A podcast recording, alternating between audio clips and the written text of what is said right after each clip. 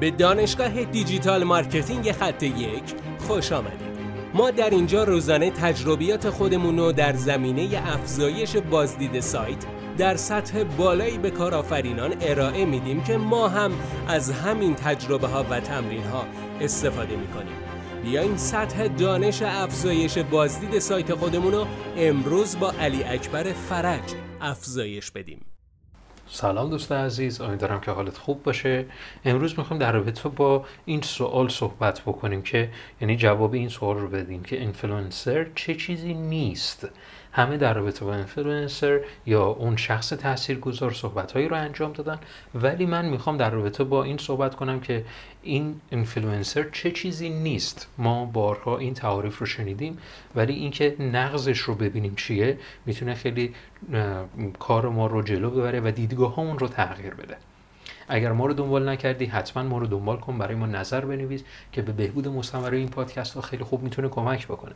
اینفلوئنسر برای کسب نتیجه سریع استفاده نمیشه.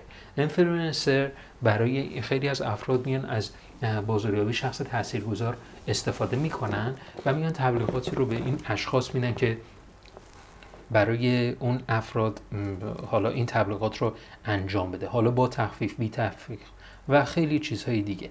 ولی اصلا اینفلوئنسر برای کسب نتیجه نیست. این افراد تاثیرگذار رو ما باید برای افزایش اون محبوبیت هویت برندمون استفاده بکنیم. باید کاری بکنیم باید از این افراد تاثیرگذار استفاده بکنیم که هویت برند خودمون رو در میون اون بازدید کنندگان حفظ بکنیم و حتی بالا ببریم. پس اینفلوئنسر در ابتدا استفاده نمیشه. یک وقتی هم استفاده بشه برای کسب نتیجه نیست. یعنی اینکه مثلا بخوایم بگیم که ما فلان محصول رو داریم اصلا نباید به این شیوه تبلیغات خودمون رو انجام بدیم. باید کاری بکنیم که افراد یه ذهنیت خیلی خوبی رو برای اون برند در ذهن خودشون ایجاد بکنن. در این صورته که می‌تونه بازاریابی اون شخص تاثیرگذار می‌تونه مثمر ثمر باشه. لطفا نظرات خودتون رو برای من کامنت بکنید. متشکرم. فعلا خدا نگهدار.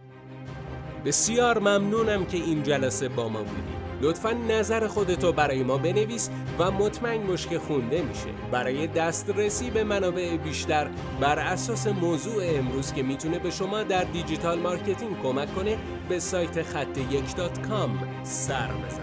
راستی برای اینکه جلسه فردا را از دست ندی حتما ما را دنبال کن.